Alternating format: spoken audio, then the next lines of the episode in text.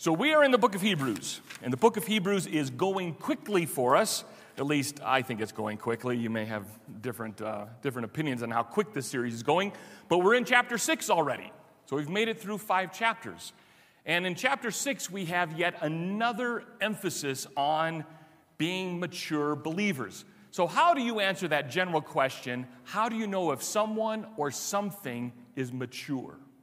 How do you know someone or something is mature. And it's not always visible. Just simply because you are older doesn't necessarily mean you're mature, right? Just because, I mean, I, I know for myself, I can get awful silly at times. I can become a little bit um, challenging to be with at times because of my silliness. I understand that and I realize that. So just because I may look mature on your, you know, visibly, there's no guarantee you're going to get maturity out of me. There is still that 12 or 13 year old boy that just loves being a boy. As weird and as strange as that sounds for someone who has grown up and has children, it's odd. But so visibly, it's not just clearly apparent that you are mature. How do you tell if someone or something is mature? Well, if you know me, at all, you know that I hate raw tomatoes. I have so many childhood issues with raw tomatoes, it's unbelievable. I have story upon story about my mom forcing me to sit at the kitchen table until I finished the single slice of tomato that she put out for me at lunch. I was so determined. I sat all through lunch all through playtime outside, all through dinner, and until bedtime, because I would not eat that single slice of tomato. I was a bit strong willed, still am. But I found this beautiful little picture that helps explain how you know a tomato is mature. And it's not always by the skin, you have to cut into it. And if you cut into it too early, you'd still have a green tomato, which I know there's people out there that actually, if you fry something, I'd probably like it. I bet if you fried it real, like real crispy, then I would probably eat that fried green tomato. But you've got the breaker tomato, you got the turning tomato, the pink tomato, the light red tomato, and then finally, the red ripe tomato. And you only know that because you really can see inside what it's like. You can really see inside if it is mature, if it's not full of worms. Maybe that's my thing. I think every time I'm eating a tomato, there could be the possibility of a worm inside. Yeah, that's actually pretty smart on my behalf to stay away from tomatoes then. But it's only raw tomatoes. Cooked tomatoes I can eat, hands down. I love cooked tomatoes, but the raw ones still might have that worm in there. But you have this visual picture that you can see a tomato and determine whether or not it is mature. So, in that in mind, I'm going to encourage all of us this morning through Hebrews chapter 6, verse 1 through 3, to be red, ripe tomatoes. Is everybody up for that task? Thank you for not laughing at me through this. We're laughing with me through this. So, in Hebrews chapter 6, verse 1, we have several things happening in these three verses, and we're going to take it part by part. And in the very first section, we have this word and phrase that we've come across multiple times in the book of Hebrews and all of Scripture the word therefore. And the word therefore is there to remind us of what happened in the past, chapter 5, and it's going to connect us with something really important as a conclusion. So the writer says, Therefore, let us leave the elementary doctrines of Christ and go on to maturity. Now, he's already talked about being stuck in immaturity, already talked about in the last verses of chapter uh, 5, verse 11 through verse 14, this idea of he's dealing with children.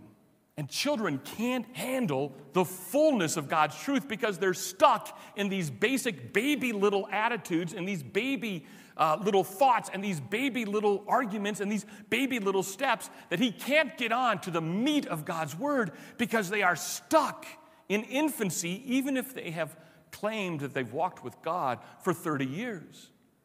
The date of your conversion is irrelevant to the maturity of your conversion. It's irrelevant. Because in order for Christians to mature, you must actively engage in God's Word, being part of your life, living it every day, loving it every day, being challenged by it every day, failing to it every day, receiving restoration every day from Christ, and moving on the next day with more strength and more vigor and more commitment.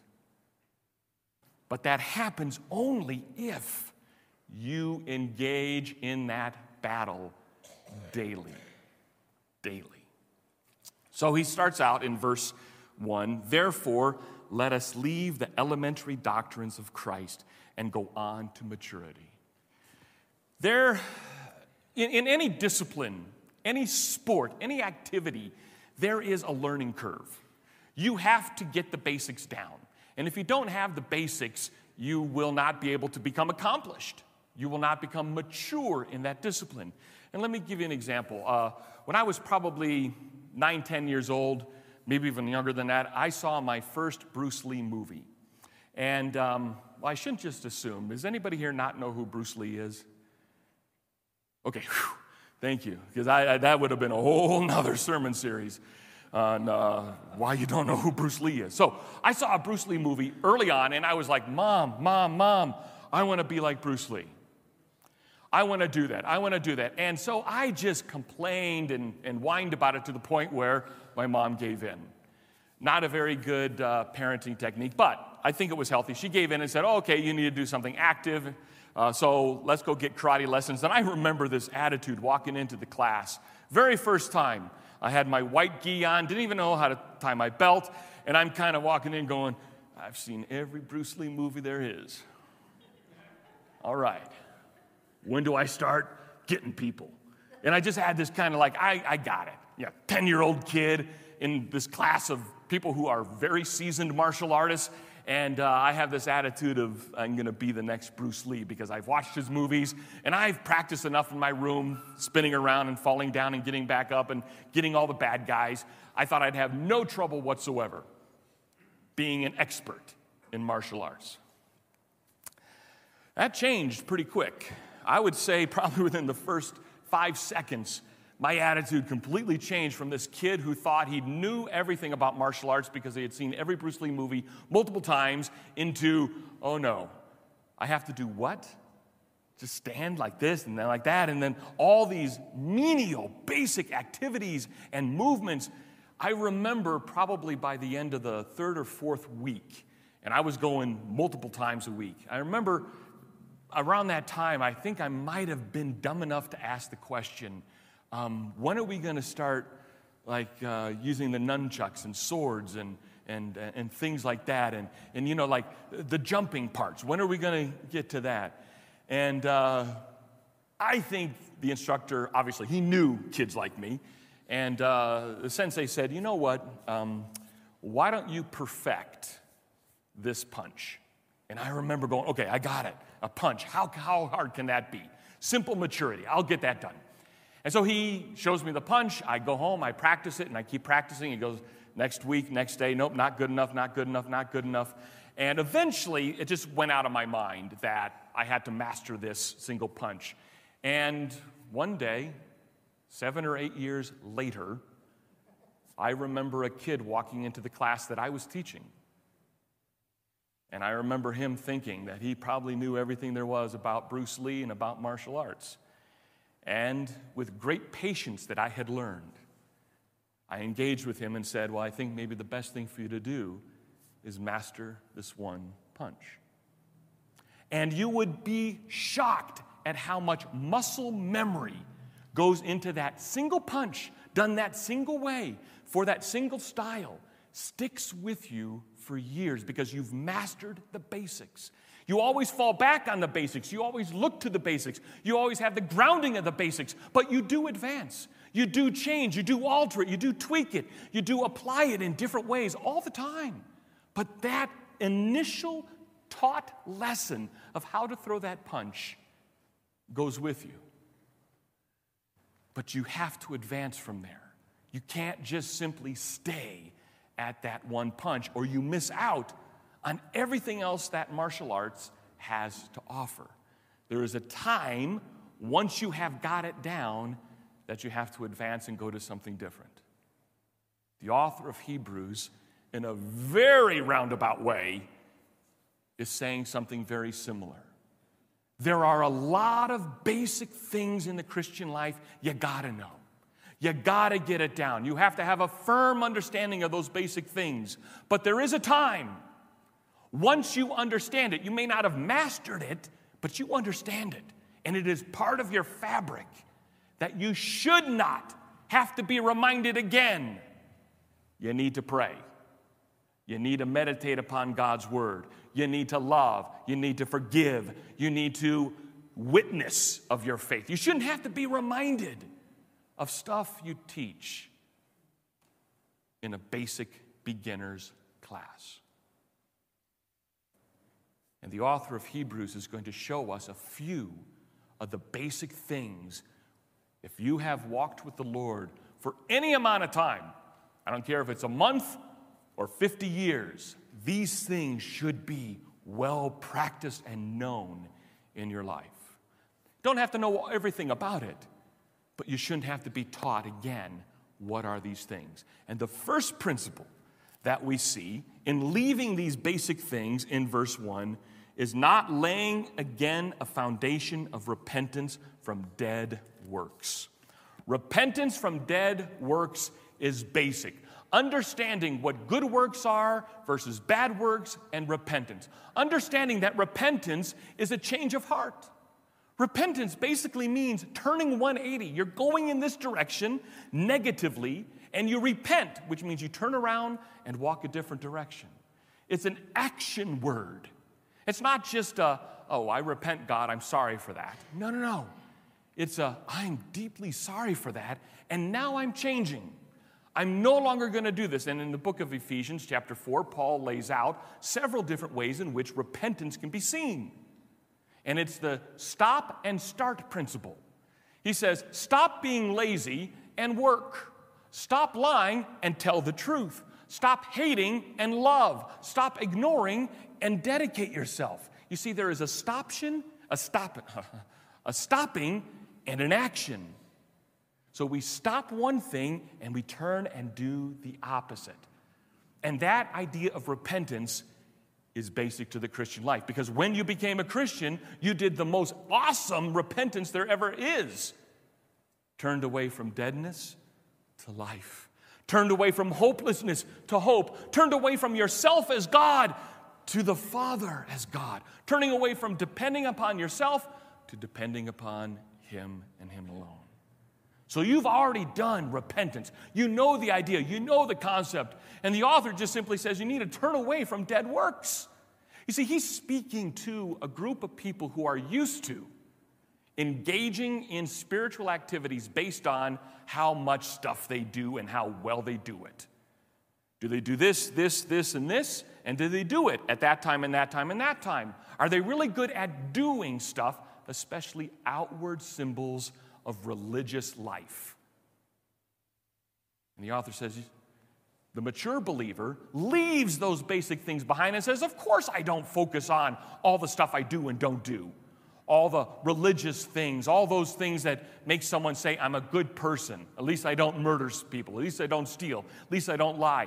And they get caught up in all the outside activities of what they do and don't, and they don't realize that repentance starts with a change of heart attitude towards God, moving into the opposite direction towards God. So the basic Christian believer understands repentance and dead works. Because it doesn't matter how many times you help a homeless person, whether you give them a shirt, or you give them a meal, or you give them something to help them out that day, that does not earn you any favor for God. It does not give you a place in heaven that is better than someone else's place. Because in order to help a homeless person, you don't have to be a Christian, do you? Do you have to be a Christian to help a homeless person? Absolutely not. Anyone can help a homeless person by giving them something. But the act of helping doesn't earn you any credit or favor before God. That is what's called a dead work when you try to relate to God based on what I do and don't do. It's based on who you are and your relationship to God first and foremost. That first step of repentance. So the author says, I don't have to remind you of this. I should not have to preach to you about these things because these should be so ingrained and basic in your life that you can teach others about what repentance is, what dead works is, what genuine faith is. The second thing he brings up in that same verse, verse 6, therefore, or verse 1 of chapter 6, therefore let us leave the, um, the elementary doctrines of Christ and go on to maturity not laying again a foundation of repentance from dead works and of faith towards God. Faith in God is basic. I don't know what can be more basic than I have to believe God. I mean, in fact, that's what he says. If you want to have eternal life, what must I do? Repent and believe in the Lord Jesus Christ. I need to repent and believe. So I need to have that change in relationship between myself being God and the idol of my life to Him being the God of my life. And I need to believe what He says at every step of the process. I need to believe. Is everything in Scripture easy to believe? Is it all easy? Is it all like, a piece of cake? Is it all like, oh man, I got this? T- no, it isn't.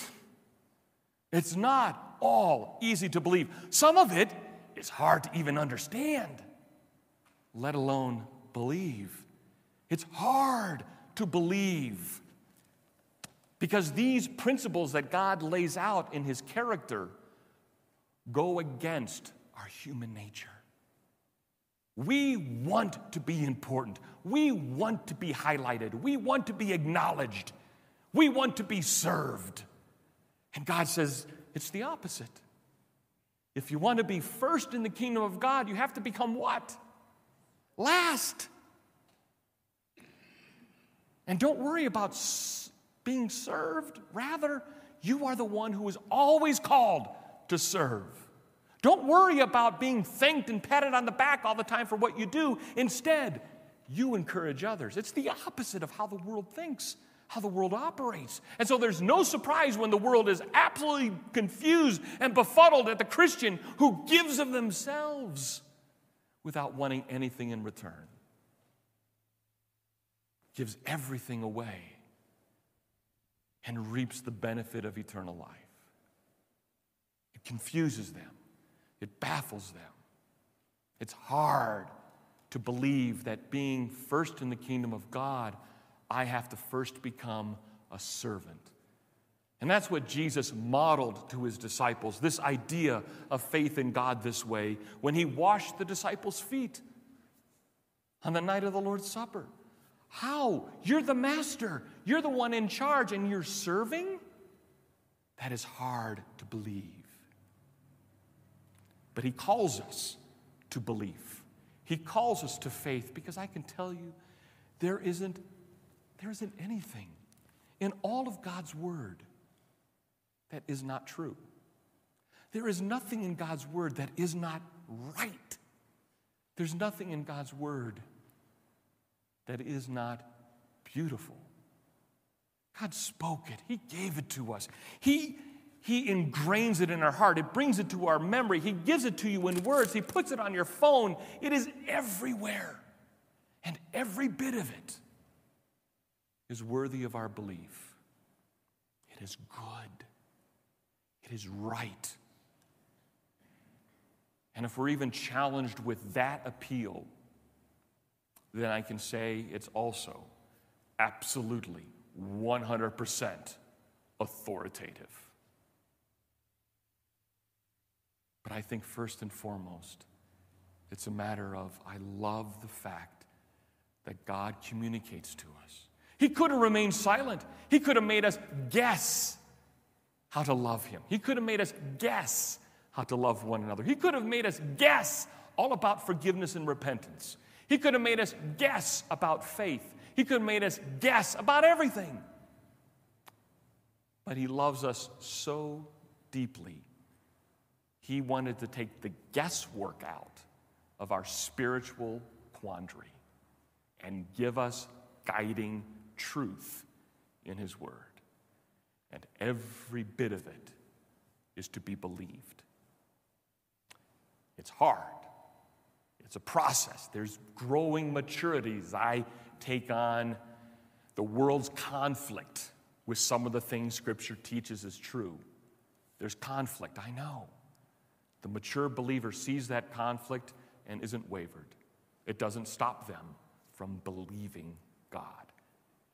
The author of Hebrews says that process is basic Christian living, not advanced Christian living, but basic Christian living that you don't have to go back and review. It should be already part of the fabric and character of your life. Do not have to go over it again, that you should have faith in God and that everything He says is good and right and beautiful and authoritative, which means it demands obedience in your life. Demands it. But before He demands it, He says, Do you not love it? These are the words of eternal life. Do you not love it? And the believer goes, Of course I love it. Well, then let's move on to something more complicated. He says in verse 2, and remember when I said um, some things in Scripture are kind of hard to understand? We have to believe it, but doesn't mean that it's easy to understand. Um, here's a bit of that within the same thought section. Verse 2. So, uh, from verse 1, leave these things aside. Don't have to worry about this again. Verse 2, and of instructions about washings. Now, your version may have the word baptism. Don't need more basic teaching about baptisms. Now, in our modern culture, especially in the New Testament church, when we hear the word baptism, we think of the single act of when you have come to faith, you demonstrate your faith by obedience through the act of being physically baptized, dipped, and brought out of water. But there is so much more to baptism and baptisms than just that one act as a New Testament church that we perform. Because all through the Old Testament, including up to John the Baptist, baptisms and washing were part of everyday worship. Because anytime you brought an animal to be sacrificed, okay, here's, a, here's something that I know everybody is aware of. When you cut into raw meat, fresh raw meat, what generally happens? It bleeds, right? There's stuff that comes out that gets all over the counters. You wipe it off, you wash your hands, get rid of it. Blood. Now, it may not be technically blood or plasma, whatever it is, but you know the icky stuff that comes out. When God provided instruction in the Old Testament for sacrifices, they had to, in simple terms, baptize that meat before they put it on the altar. They had to do washings, they had to clean it, it had to be cleansed. So, in some sense, I think the author, because everyone who read this at the time, they were Jewish believers, would have understood baptisms doesn't simply stop at the act of baptism in the name of the Father, Son, and Holy Spirit that Jesus taught. But it had to do with the sprinkling of water, the washing of water, all the rituals of water, all the cleansing of water, all the washing of your hands before you ate and after you ate, before you did work, after you did work. All of those cleansing rituals the author of Hebrews says we should not have to have instructions about all of those ancillary ceremonial aspects of worshiping God. We shouldn't be caught up in it. It should not preoccupy us. We should not be stuck in thinking, well, how do we wash? How do we not wash? What do we do? What do we don't do? And the Pharisees got into tremendous trouble with Jesus on this one matter when one day Jesus was out and about and stopped at a home and had a meal with the home and he had a dinner with sinners. And the Pharisees, of course, were absolutely upset at this and they come to his disciples and say, hey, why, why, why do you guys not follow the law and wash your hands? And that's when Jesus gave the instruction it's not what goes into a man that defiles them, but what comes out. The washings were just there to point you to a fact that you needed to be cleansed. And it wasn't just physical cleaning of dead works, It was your heart that needed to be cleansed. It was your soul that needed to be mended and washed and made clean of sin. And so the author of Hebrews says, We don't have to go over again all of those ceremonial aspects of the law, which were good and right. We don't have to go over that again. We don't. That's of the past. It's what God accomplished in Christ to fulfill the law's demands of sacrifices. He goes on in verse 2 again to say not only repentance from dead works, faith to God, instructions about washings, but the laying on of hands. There is no reason, according to the author, that we should have to go over that again. It should be basic known knowledge about laying on of hands. If we were first century, New Testament Jewish believers, we would have understood that. But what in the world is he talking about for us today? Is laying on of hands supposed to be another sacrament we're supposed to be doing? Are we supposed to be doing that with each other, laying on of hands? What does that mean? Well, quickly looking at Scripture, you see, especially in the Old Testament and even the New Testament with Jesus, laying on of hands had a great symbolic gesture of conferring love and authority.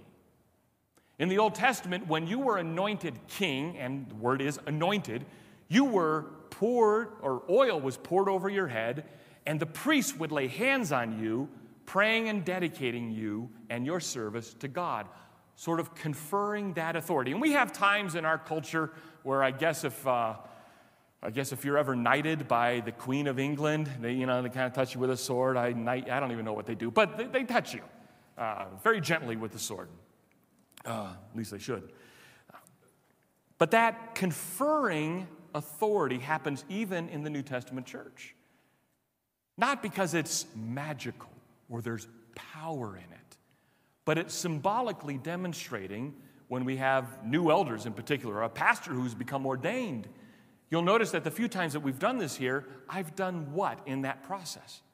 I've asked for the other leadership, spiritual leadership of the church, to come up and lay hands on them. And that's very common when we pray with someone as well. We'll put our hand on the shoulder and just say, Lord, be with them, not because it's some kind of magical way of getting power from God, but we're demonstrating that, God, you're the one who is in charge of this. Not me, but you. And I'm asking for you to be the one who blesses in this. I think that is why when Jesus was confronted by his own disciples, when the children were coming to him. And his disciples said, Oh, Jesus is too busy, too big of an important person. He can't deal with children. That it specifically says Jesus laid his hands and blessed the children. I think demonstrating that the authority comes from God upon this person. But the author of Hebrews says we shouldn't have to be worried about the significance of that, the meaning of it, the application of it, because it should be so basic to the Christian life. We should be over that.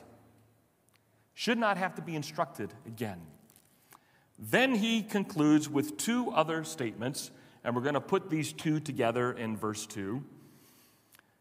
So, we should go on to maturity, laying aside these basic things of repentance from dead works, faith in God, instruction about washings or baptisms, the laying on of hands, the resurrection of the dead, and judgment. The resurrection of the dead and judgment.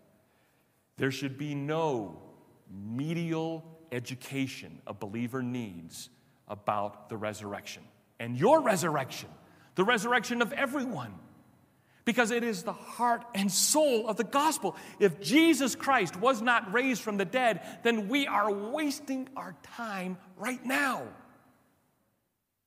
We're lying to each other and faking it and filling ourselves with false hope if the resurrection did not take place. It is basic. And the one who does not believe in the resurrection, I would challenge them whether or not they truly had genuine faith in God. Because you are not believing the very essence of what proves Jesus Christ was the right and perfect sacrifice on the cross. The resurrection is not just essential and basic, it is one doctrine that symbolizes, encapsulates, makes real hope for when we ourselves will die, that that's not the end. If there's no resurrection, then Paul is right. Then there is no hope. And we are just babbling nonsense of false hope. Connected with that is judgment, eternal judgment. There should not be a question in the believer's mind that when we die, we are going to face the judgment seat of God. It's clearly in Scripture that there's a day of reckoning. Now, there's a difference in what that day of reckoning is going to look like for the believer and the unbeliever. The believer is going to face that day of judgment, and on our side, we have Jesus, the great high priest, the great judge, the Lord of lords, and the King of kings, saying, Innocent, I paid the debt. Look, Father, at your accounting book and how much sin is on their account. Zero, because I paid it. I paid it in full. And in fact, if you look at them, you don't see sin, you see what? My righteousness, my perfection imputed and given to them, free of charge. And Satan may accuse you and hurl everything at you and say, Oh, but remember when they lied. Remember when they didn't pay attention. Remember when they drifted off. Remember when they were immature. Remember when they didn't believe. And he may try to remind the judge, that is God, of all the miserable things in your life and not one of those accusations will stick. Because Christ says every time, I paid it, I paid it, I paid it, I paid it, I paid it, I paid it, I paid it. And that at that point, at that point, I think Jesus will turn to us in some way and say, Well done, thou good and faithful servant. And I think we're going to be baffled at that statement. We're going to go, But I didn't do anything. You did it all. And all of heaven's going to rejoice with all the angelic choirs, praising his name and saying, Worthy is the Lamb who was slain. Worthy is the Lamb who was slain. And it will be a moment of triumphant worship for all of creation to enjoy. And then the next believer comes up to trial. And the same thing happens. And all of heaven explodes with worship and praise. Worthy is the Lamb who was slain. Worthy is the Lamb who was slain. And we will enjoy the fruits and bounty of eternal life pleasantly next to God's side. But there is also the judgment of the unbeliever. Sometimes hard to believe, hard to understand, hard to fathom that when they are brought before the judgment seat of Christ, judgment seat of God, and the devil starts hurling all these accusations. Look at how they lied. Look at how they deceived. Look at how lazy they were. Look at how they didn't pay attention. Look at how they didn't believe. And everything that the devil will say probably at that point will be true. And that person's going to be standing there, absolutely terrified, because he has no advocate. There is no one to stand at his defense and say, Paid for. I died and paid that debt. Instead, they're going to realize the weight of the sin every accusation just becomes heavier to bear and heavier to bear to where I imagine they're going to be prostrate before God, saying, I can bear no more. And He will say, with His rightness and justice, damned, cast them away to an eternity outside of God's comfortable presence, outside of hope, and filled on top of that, with miserable, miserable, unbearable pain and suffering forever. And the author of Hebrews says the immature believer is going to struggle with that. But the mature believer has got to get way past that because the Christian life is so much more than just judgment. So much more than where are you going to spend eternity. It starts there and there's a focus there, but it's so much more than that. It's about building a relationship with the Father. And I want to end and take us home with a passage, well, we have in uh, verse 3, the ending of it. All of this in conclusion, and this we will do if God permits. What will we do if God permits? We will not worry about, not have to go over yet again and again as a mature believer these basic things about repentance, dead works, faith, judgment, heaven, hell, eternity, the resurrection. We shouldn't have to go over these things again. Baptisms and the laying on of hands, we shouldn't have to focus on that. They're important and they're basic and they're part of who we are, but we need to move beyond that. So, what do we move beyond to? Well, that's what the rest of Hebrews is going to talk about, but in part, I think Peter picks up on this in 2 Peter chapter 3, verse 17 and 18. And as I close here, I can ask the band to come up to worship. It says, You therefore, beloved, Peter is talking to the believing church, knowing this beforehand, take care that you are not carried away with air of lawless people and lose your own stability. Now, see this connection here but grow in the grace and knowledge of our Lord and Savior Jesus Christ. To him be the glory, both now and to the day of eternity. Amen. You see, growth in that very same phrase, but grow in the grace and knowledge of our Lord and Savior Jesus Christ, protects you from verse 17. How do we get protected from errors of doctrine and errors of practice and errors that filter into or influence us? How do we protect ourselves? It's this message of verse 18, that single message grow in the grace and knowledge of our Lord Jesus Christ. Become more and more enamored and infatuated and just celebratory of who Christ is and what he's done. Enjoy the fact that he's able to bring you before the altar of God and change you. And not just a minor change but He changes your eternal destiny.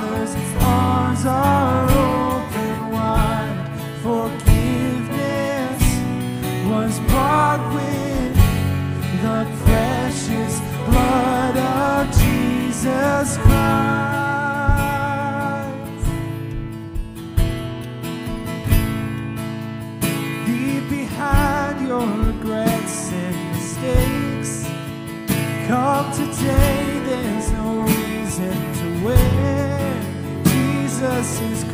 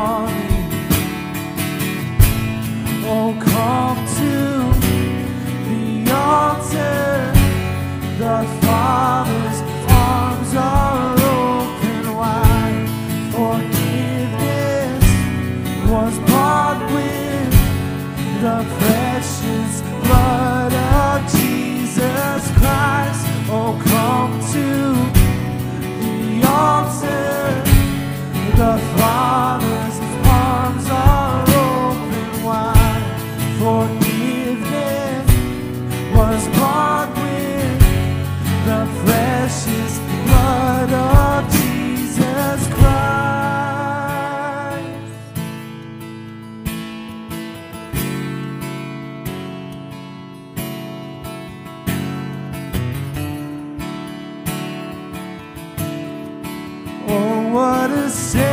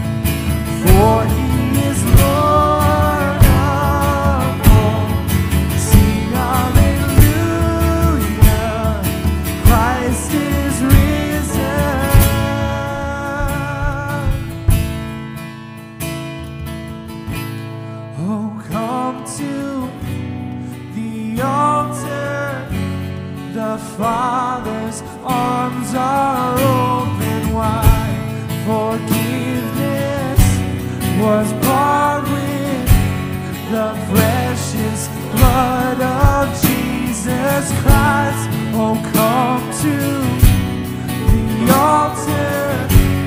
The Father's arms are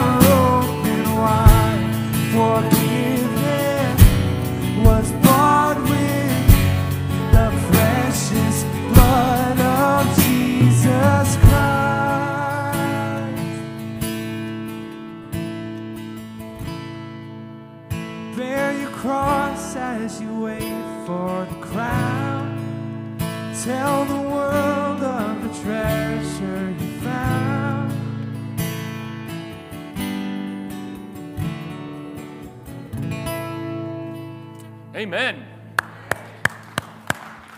I'm going to ask you to take a seat. I have a very quick announcement that I need you to be here to hear. Uh, I'm going to have the team go to the front. You know, the, the, we're meeting the team afterwards. So I'm going to have them go out while I'm making this announcement.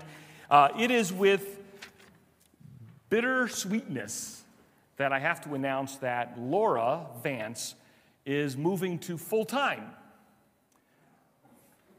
Full time grandma, that is. So, for the past 10 plus years, she has served here at the church as our administrative assistant. Um, she's not in here. She's been our office mom, pretty much, for 10 years. Uh, so, she will be leaving us in about two months to do her full time grandmaing in uh, staying here, but obviously with her kids and grandkids in Denver, spending a lot of time with them. So that opens up an opportunity for someone else to step in and help lead in the office. And so if you have an interest in being that administrative assistant, and there's a lot more job title descriptions involved in that, see one of the elders or see me, and we will get you a job description. Uh, it is 12 hours a week, Monday through Thursday, 9 to noon. So if that's something that you feel like you can add to your schedule if you don't have a full time job, please come see one of us and we will communicate to you all those little details. She's not leaving, she's just stepping into a different full time role than the role that she's had here at Calvary. Uh, so, um, all right, bye. That's it. See you back there.